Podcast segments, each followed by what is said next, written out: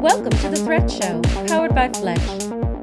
Hi, welcome to the Threat Show, powered by Fletch. I'm Darien Kindlund, VP of Technology here at Fletch, and I'm here with my co-hosts each week and every week, Chris Wilder, Research Director and Senior Analyst at Tag Cyber.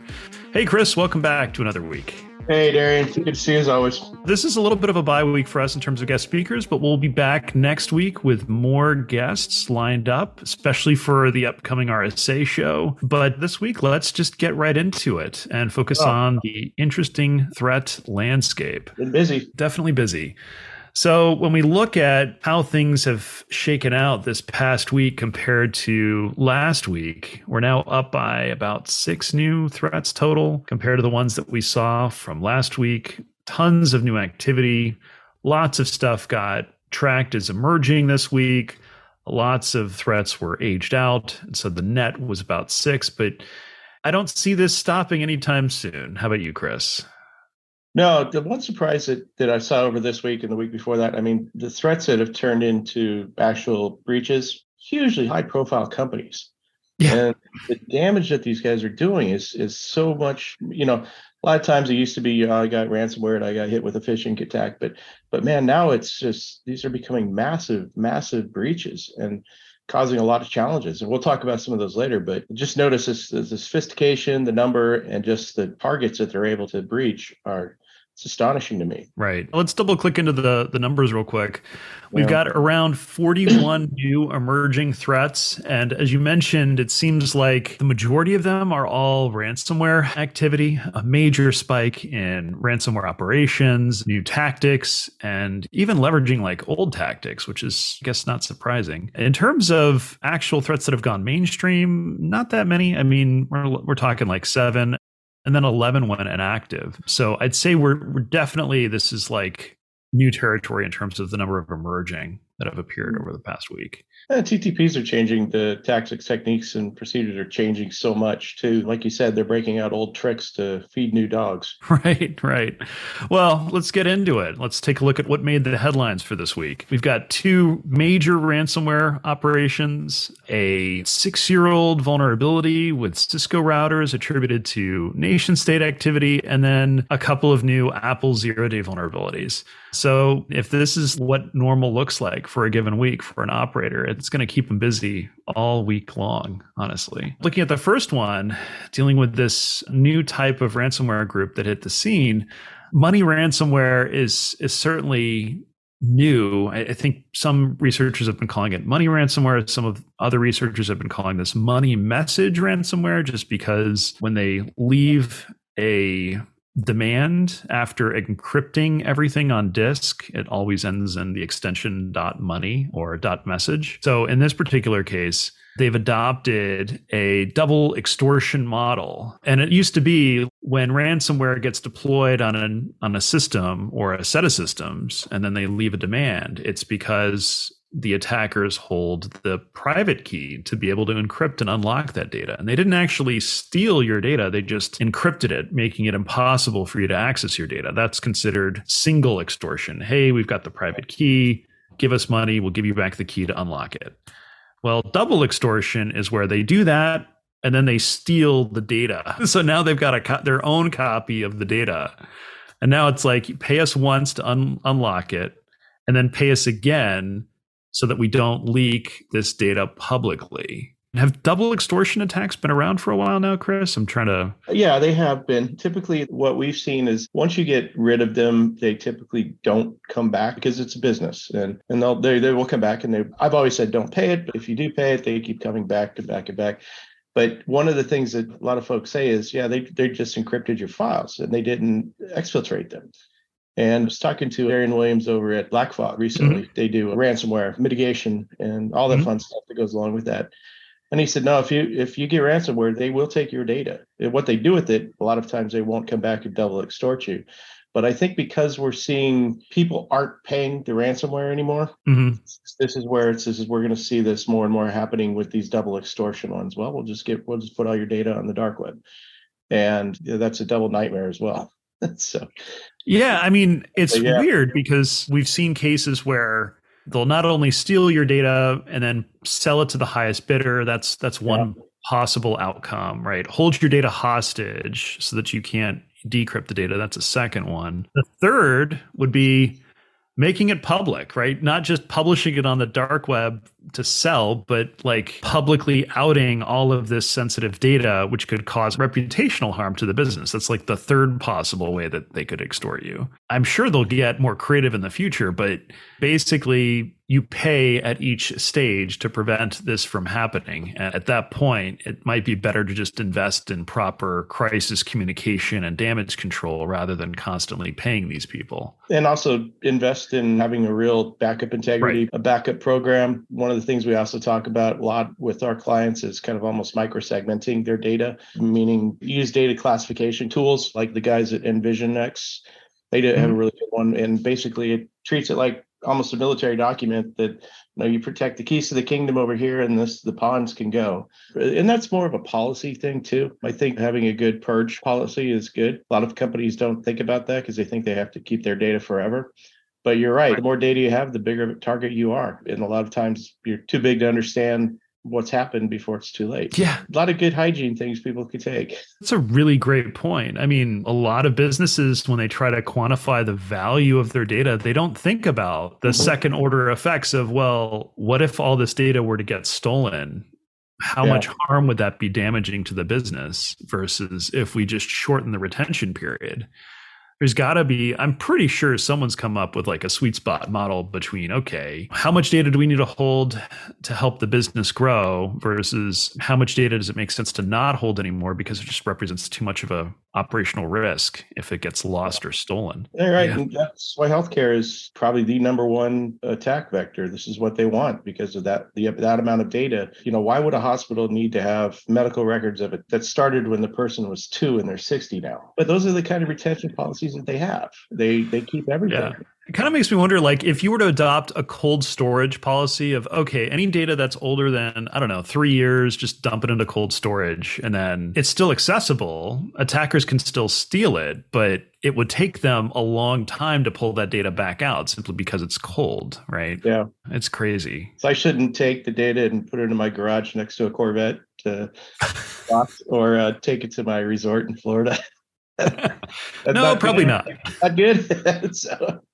Probably not. So yeah, moving on. We also saw the Black Cat Alph V or Alf 5, I'm not sure how you would say that, mm. hitting NCR recently, which is basically National Cash Register, I think was the original name. Yep. Now they're just known by NCR. Their Aloha restaurant point of sale system was apparently impacted by this outage, and the ransomware group took credit for the breach. And now they're trying to essentially clean up or mitigate the issue as best as possible. So if you're in a small, medium sized business and you're using this equipment, you might want to check the vendor's website to make sure that there's no other updates that you need to apply to these point of sale systems so that they're not fully compromised. NCR really hasn't mentioned much detail about the extent of the breach, but it's better to be safe than sorry when it comes to these sorts of actions. Yeah, this will negatively affect pretty much every restaurant out there because this is the favored POS for pretty much every restaurant bar in the country. I little dirty secret about me is I'm a partner in an Irish pub here in Texas called BD Riley's, and we use this. We use Aloha. I've already gone in and made sure that we're good, but this can affect these guys because a lot of these guys don't even have any clue how to how to keep these things going. And if there is if there is something that happens, they'll be the last ones to know about it. And NCR is is the POS vendor for all of these, and they're the biggest, arguably the biggest one in the world. So this one, I think, will, well, there's going to be some legs on this one for a while. Yeah, if potentially source code got stolen, then the attackers could now potentially start identifying new attack vectors to go after NCR's customers directly, which yeah. adds to this whole complication. And how often do point of sale registers get updated? I mean, it's, mm. I mean, for enterprises like you know the large retailers like target or walmart they probably have pretty good systems to keep all their stuff up to date. But as you mentioned like small medium sized businesses this isn't something that they even considered having to patch or update. They just plug it in and it works right? Wouldn't yeah. think that a cloud connected system would would have this sort of issue So typically, when what we did at our pub, and then I helped my neighbor down the street at his restaurant, we effectively segmented the Aloha system from the internet system at the bars, just because we put them on their own VLANs. So we just wanted to make sure that there was, you know, you're not crossing the streams between somebody getting onto your internet because uh, everybody seems to have to have internet now at their at their restaurant. A lot of times people use the same router or they'll just use a guest guest network, but mm-hmm a lot of times when you're doing things like the uh, the music or Chive TV or some of the entertainment systems within a restaurant, there a lot of times those are intermingled with the Aloha system. Sure. So, you know, our thing is put VLANs in, separate. I hate to be use a pun, but put it on its own island. Put Aloha on its island, and then you put the rest of it. You segment the rest of it out, and that just gives another another layer of security that that I think is is a lot of oftentimes over forgot or just because these people just don't know what that means. And and to, to your point darien the the target attack actually went through this is why i recommend this because i was did the forensics on the target attack. The target attack went through the hvac system. Yeah. Hvac system went in directly into the network in the store and that store did that they were all the POS systems were all connected to that same network, but then that network was connected back into Minnesota. It goes back to the mothership. Mm-hmm. They were all in the same. They, they they were all in the same network. So once you got access to one store, you got access to all the stores. Oh and, man! So that was a nasty one. Um, and one of the big things we did was we just went in there and started tinkering around. We segmented all the HVAC systems off on, on their own and all the POS systems off on their own. So we made it very distributed. Totally. So, I mean, even small, medium sized businesses need to be aware of how to do proper yeah. network segmentation for precisely this reason. So, speaking of network related issues, our third interesting threat of the week actually is tied to a Russian state sponsored threat actor, APT 28, as they're well known, or Fancy Bear, or Sofacy, otherwise. They were found to be leveraging a six year old vulnerability to go after Cisco routers on US and European targets.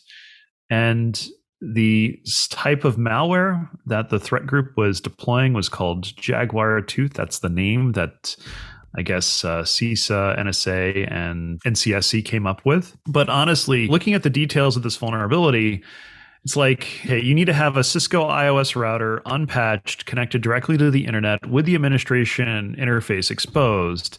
And then you have to basically have SNMP responding on that administrator port in order for this device to be vulnerable. And you might think, well, how often does this happen, right?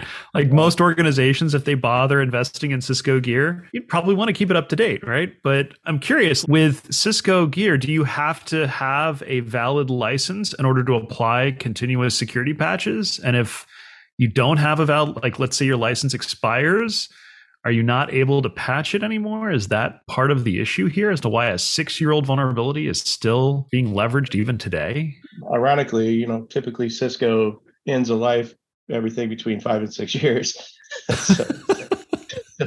and and one of that's one of the big uh, big challenges a lot of enterprises have when they go off and they're going down and you know we call it the cisco tax because they keep coming back over and over and over again for service and patching and things like that uh, not surprising, they are pretty brutal about when they do end of life products, and it's hard to get the get them to support it. And they they don't update any of the drivers. They basically just put that manual back on the shelf and they go to the next one. And it's you can pay for it, but it's it's very expensive and, and difficult. And we are talking earlier, my neighbor uh, has a very very fine business selling into life Cisco gear, and what he does is he does all the maintenance and and keeps them updated. So Cisco's a commitment, right? you, you don't just kind of like get a single piece of equipment from Cisco. You you have to yeah. go all in, apparently. yeah, they're they're good about that. Fair enough. Well, thankfully, the malware that was discovered, at least by the UK authorities, is non-persistent. So once the attackers get in, they install a piece of malware to do wholesale data collection. If you power cycle the gear, it's supposed to wipe the malware, but unfortunately, if that's the case in your environment, your Cisco router is still going to be compromised and they could still get back in. So ultimately, you have basically three options, right? One is turn off SNMP if you can on the router itself, which closes the door completely. Yeah. Second option may be to upgrade if you have a valid license for Cisco support. Third is replace it with some other networking device, maybe.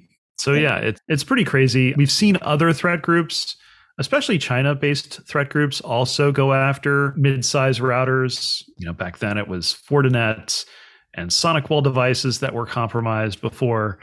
So this seems to be another page in that existing playbook that the Russian threat groups are taking and trying to go after other equipment that's similarly not been maintained or out of date. So I don't think this is going to be the last of us hearing about small, medium sized routers getting compromised this way. It's just notoriously difficult to maintain and keep up to date. Yeah, this this will affect a lot of mid-sized companies with branch offices and things like that that can't afford the big Nexuses, but they could certainly afford one of these, maybe twelve or so. But yeah, yeah, we won't we won't hear the last of this one. Fair enough. And moving on, last but not least, for interesting threats of the week, Apple released two new fixes to the iOS and macOS ecosystems for two known exploited zero-day vulnerabilities. That was part of their rapid release process. One of them's pretty bad. It essentially allows arbitrary code execution if you happen to install a rogue app either on your iOS device or in some cases Mac OS device, which could cause arbitrary code execution complete with kernel level privileges, which basically means admin level access to the device, which is pretty severe. Is that app called TikTok? I didn't know if you would go there. Wow. Yes. of course I did. Part of my daily vernacular, that and intelligence bre- breaches. But seeing this is not not surprising. You know, a lot, a lot of people deny that Apple has any vulnerabilities, but now that we keep seeing these zero day vulnerabilities in there, it's going to happen. Yeah. So thankfully, if you've got iOS 16 or macOS Ventura, there should be an easy way to update your devices to protect against this. Definitely recommend updating as soon as possible to protect yourself against this. There's already been reports of these vulnerabilities being exploited in the wild, and there's even a proof of concept publicly available. So, whatever threat groups were using this vulnerability, chances are there's going to be probably an explosion of additional cyber criminals, threat groups all getting on the bandwagon trying to use these vulnerabilities to go after either targeted or non-targeted victims. I hate to be an old fuddy duddy, but just get your apps out of the app store. They do a pretty good job of, you know, scrubbing them and keeping them clean. Yeah, I used to jailbreak my iPhones all the time, and it just there's so much bad stuff out there. Just get your apps at the App Store, and you're good. Yeah, no, that's that's actually a good point. I think if I'm not mistaken, there's been talks about how Apple is forcing official sideloading support with iOS 17. And if that does come to fruition because of all of the EU regulations kind of pushing them in that direction, right? They got dinged by the EU not supporting the right charger format, mm-hmm. where now they've gone USB C. This is the next thing that supposedly they're pushing for. This could cause problems in the future where users don't realize, oh, the App Store served more than a purpose of just providing a walled garden for Apple's revenue, but it actually provided security protections to prevent against rogue apps, you know, getting loaded on your on your phone. And just look at the Android ecosystem as an example of how that's fared, right? It's kind of night and day compared to the, how much malware is available on iOS versus Android, honestly. Yeah. So who knows what the future is going to be if that does come to pass, though. We'll see. So that kind of wraps up our threats for the week. As closing thoughts here, we definitely want to encourage folks if you got questions please reach out to us over twitter dm us at the threat show. We'd be happy to answer them. Or if you're interested joining us for a discussion about some of these threats please feel free to let us know. We are taking additional guests as we start tracking more interesting threats for the next set of quarters. Please stay tuned with us when we cover more interesting threats of the week. Awesome. thanks guys. It's been a pleasure. Thanks darien. Thanks everybody Thank you for tuning into The Threat Show. If you enjoyed the show, subscribe to us on YouTube, give us a five star review on Apple Podcasts, and interact with us on Twitter at The Threat Show. Also, Be sure to subscribe to Fletch's interactive newsletter and Trending Threats app to go deeper into the stories we discuss and the threat index. Be sure to stay tuned to stay ahead of threats.